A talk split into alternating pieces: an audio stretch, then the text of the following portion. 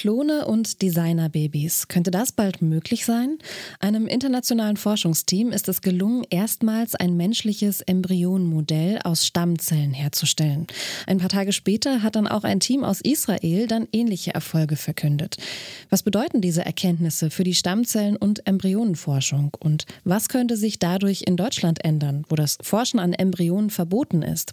Das klären wir diese Woche hier im Wissenschaftspodcast von Detektor FM. Mein Name ist Sarah Marie Plikat. Schön, dass ihr dabei seid.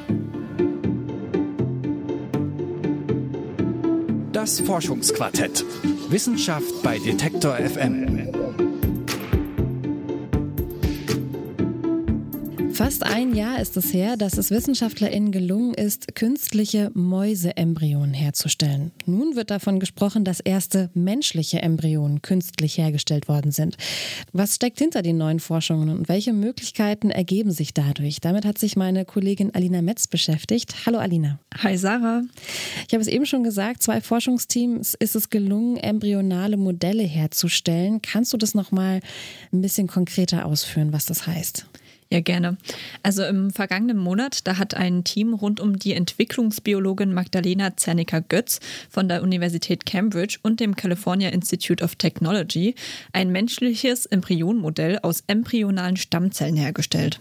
Okay, ich habe jetzt gerade 2 Worte gehört. Ich habe es auch gerade schon gesagt, embryonale Modelle und embryonale Stammzellen. Das heißt, die Stammzellen, die für diese Modelle verwendet wurden, die kamen wirklich aus Embryonen und nicht aus erwachsenen Menschen. Genau, also die stammen wirklich von Embryonen ab und genau, im Endeffekt hat das quasi dieses Forschungsteam zum ersten Mal probiert und erfolgreich geschafft und wenige Tage später hat dann ein zweites Forschungsteam, und zwar das von Jacob Hanna vom Weizmann-Institut in Israel, gleiche Forschungsergebnisse präsentiert und den Teams ist es im Endeffekt gelungen, humane Embryoide herzustellen. Die Untersuchungen sind zwar noch nicht weiter getestet und geprüft worden, werden aber trotzdem in der Wissenschaft sehr viel diskutiert. Okay, ganz konkret heißt es, dass es noch keine wissenschaftliche Publikation gibt, aber die Ergebnisse, die wurden schon vorgestellt. Ich bin gerade gedanklich an einem Wort nochmal hängen geblieben, Embryoid. Ich kenne bisher nur Embryos, also Embryonen, also das, was bei einer Befruchtung einer Eizelle durch eine Samenzelle entsteht und woraus sich später ein Mensch entwickelt oder entwickeln kann. Aber was ist denn jetzt ein Embryoid? Gibt es da einen Unterschied? Ja, den gibt es. Und zwar das, was die Teams hergestellt haben, kann sich nicht zu einem Menschen weiterentwickeln.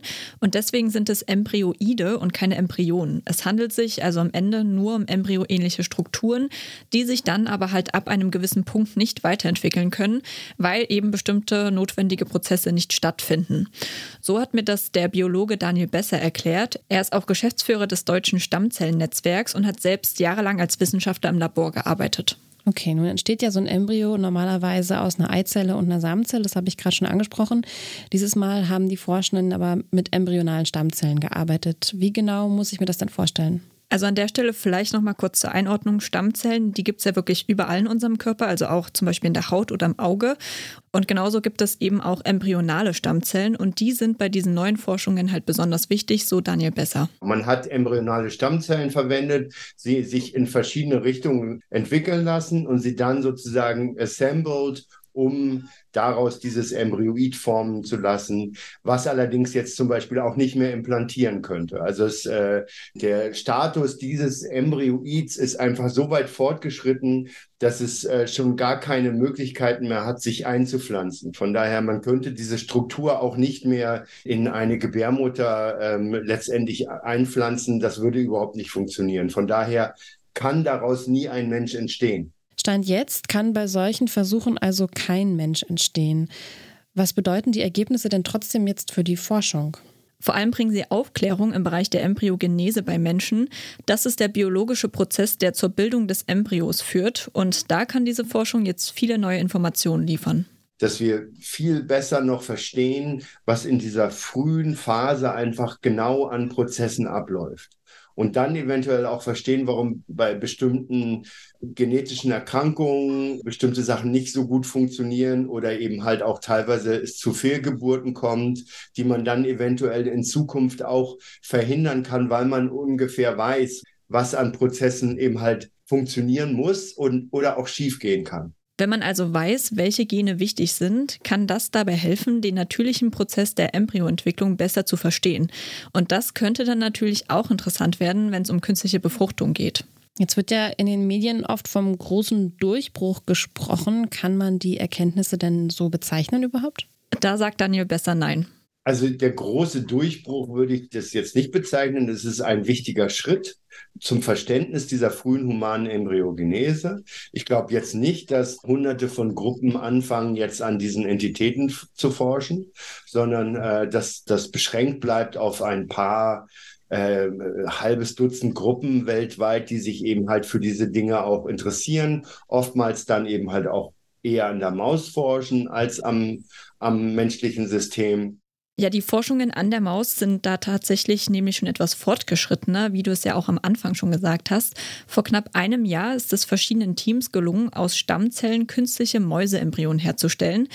Und die sind am Ende bis zu 8,5 Tage alt geworden, bevor sie sich nicht mehr weiterentwickelt haben. Hier mal kurz zur Einordnung. 8,5 Tage, das ist im Endeffekt fast die Hälfte einer durchschnittlichen Tragezeit von Mäusen. Aber auch da muss man sagen, am Ende ist keine Maus entstanden.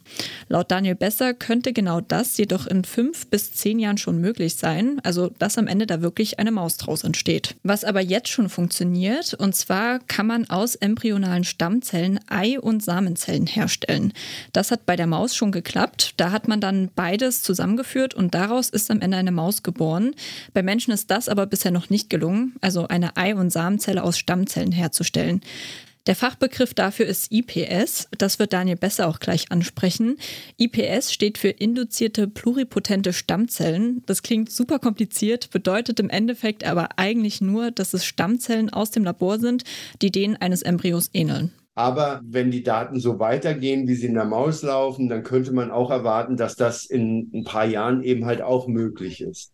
Und dann hätte man zum Beispiel die Möglichkeit, aus einer Person Samenzellen und Eizellen zu machen und diese zu befruchten. Oder eben halt auch homosexuellen Paaren die Möglichkeit zu geben, einen genetischen Nachkommen zu zeugen. Ne? Also aus der einen Person quasi eine Eizelle zu machen über IPS, aus der anderen Person eine Samenzelle zu machen über IPS und diese dann zusammenzubringen und dann letztendlich bei Männern über eine Leihmutter austragen zu lassen oder bei Frauen, dass eine von beiden dann sozusagen sagt, ich trage diesen genetisch perfekten Nachkommen von uns aus. Die aktuellen Forschungsergebnisse kommen ja von internationalen Teams. Ich habe gelesen, dass in Deutschland die Embryonenforschung aber verboten ist. Erstmal grundsätzliche Frage, warum? Naja, zum einen gibt es da wirklich, ich sage jetzt mal, ethische Probleme oder Fragen oder Bedenken. Und zum anderen steht es ganz klar so in verschiedenen Gesetzen. Und zwar gibt es da 2, die besonders wichtig sind. Das eine, das ist das Embryonenschutzgesetz. Dieses Strafgesetz, das gibt es schon seit 1990. Und das regelt, wer mit Embryonen umgehen darf, wie und auch zu welchem Zweck. Und das ist besonders mit Blick auf künstliche Befruchtung wichtig. Und dann gibt es noch das zweite Gesetz, und zwar das Stammzellgesetz von 2002. Das Stammzellgesetz war eine Reaktion auf die Forschung mit embryonalen Stammzellen, sagt Henning Rosenau. Er ist Professor für Strafprozess und Medizinrecht an der Martin-Luther-Universität Halle-Wittenberg.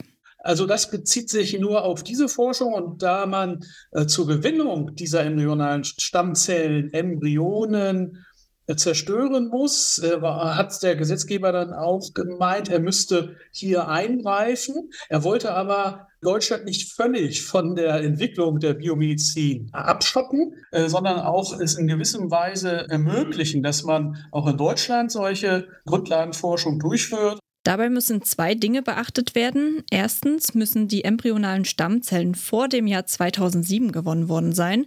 Das bedeutet, es dürfen keine aktuellen Embryonen zerstört werden.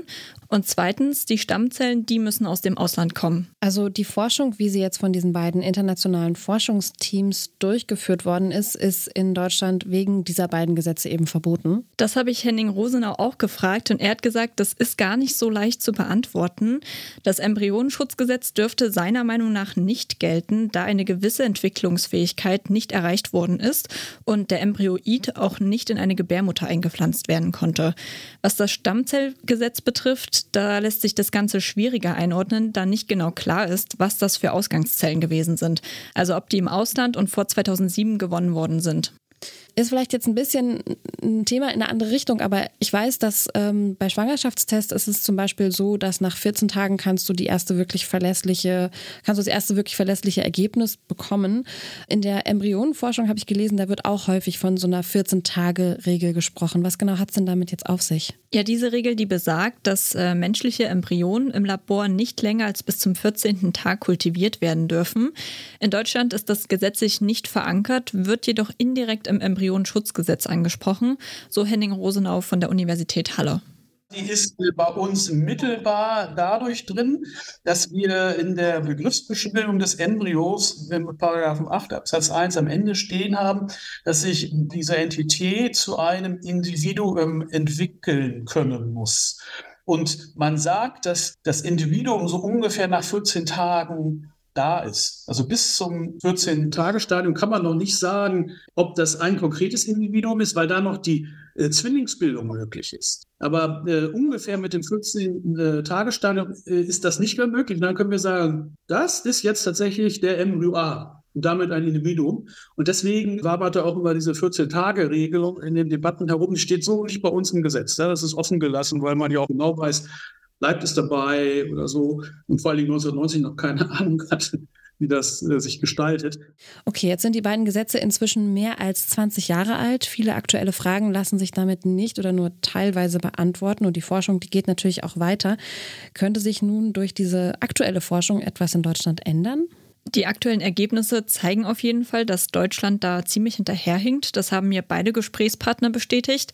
Für Henning Rosenau ist deshalb wichtig, dass zunächst die Formulierungen und Begrifflichkeiten an die aktuelle medizinische Forschung angepasst werden.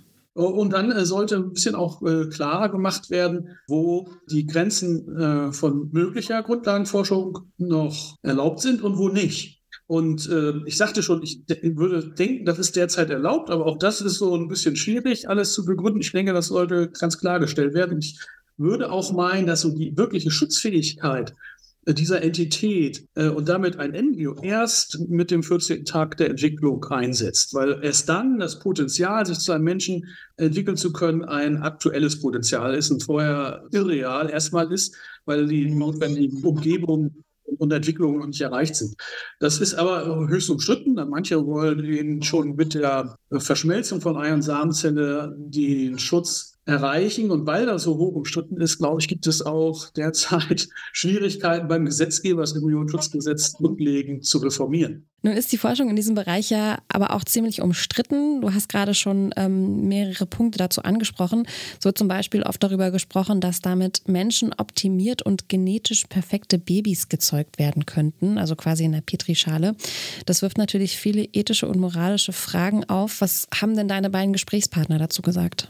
Also die beiden haben da einen recht ähnlichen Standpunkt, und zwar, dass die Forschung aktuell noch nicht problematisch ist, da es sich nur um embryoähnliche Strukturen und damit ja nicht um Individuen handelt.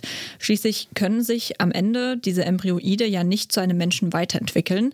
Daniel Besser vom Deutschen Stammzellennetzwerk bezieht da auch Klarstellung. Wir hatten ja auch ein bisschen in China so die Problematik, dass da eben halt auch schon zwei Zwillinge genetisch verändert worden sind. Und das könnte man ja jetzt weiterdenken, dass man dann also versucht, den Menschen zu optimieren. Und diese ganze Technologie und Forschung, die ist natürlich sicherlich sehr negativ.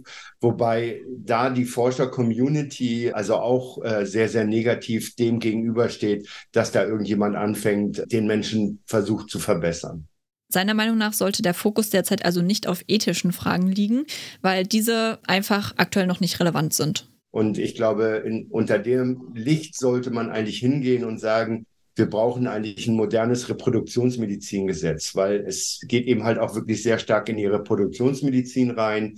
Paare, die gerne eben halt IVF machen, aber eben halt nicht unter den sehr restriktiven Bedingungen, die es in Deutschland gibt.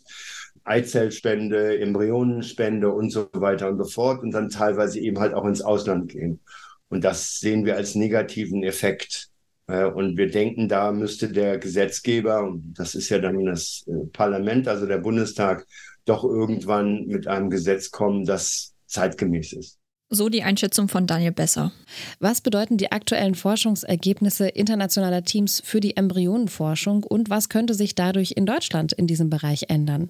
Darüber hat meine Kollegin Alina Metz mit Daniel Besser vom Deutschen Stammzellennetzwerk und mit Henning Rosenau vom Lehrstuhl für Strafrecht, Strafprozessrecht und Medizinrecht der Universität Halle gesprochen. Danke für deine Recherche, Alina. Gerne.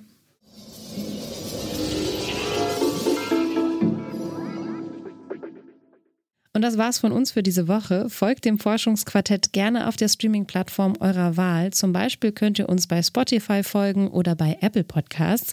Ja, und auch gerne eine 5-Sterne-Bewertung dalassen, wenn euch das denn gefallen hat, was ihr gehört habt. Damit können uns dann nämlich noch mehr Leute finden und auch hören. Neue Folgen Forschungsquartett gibt es jeden Donnerstag. Und an dieser Stelle möchte ich mich nochmal bei meinen beiden KollegInnen Alina Metz und Lars Fein bedanken. Die hatten nämlich die Redaktion für diese Folge.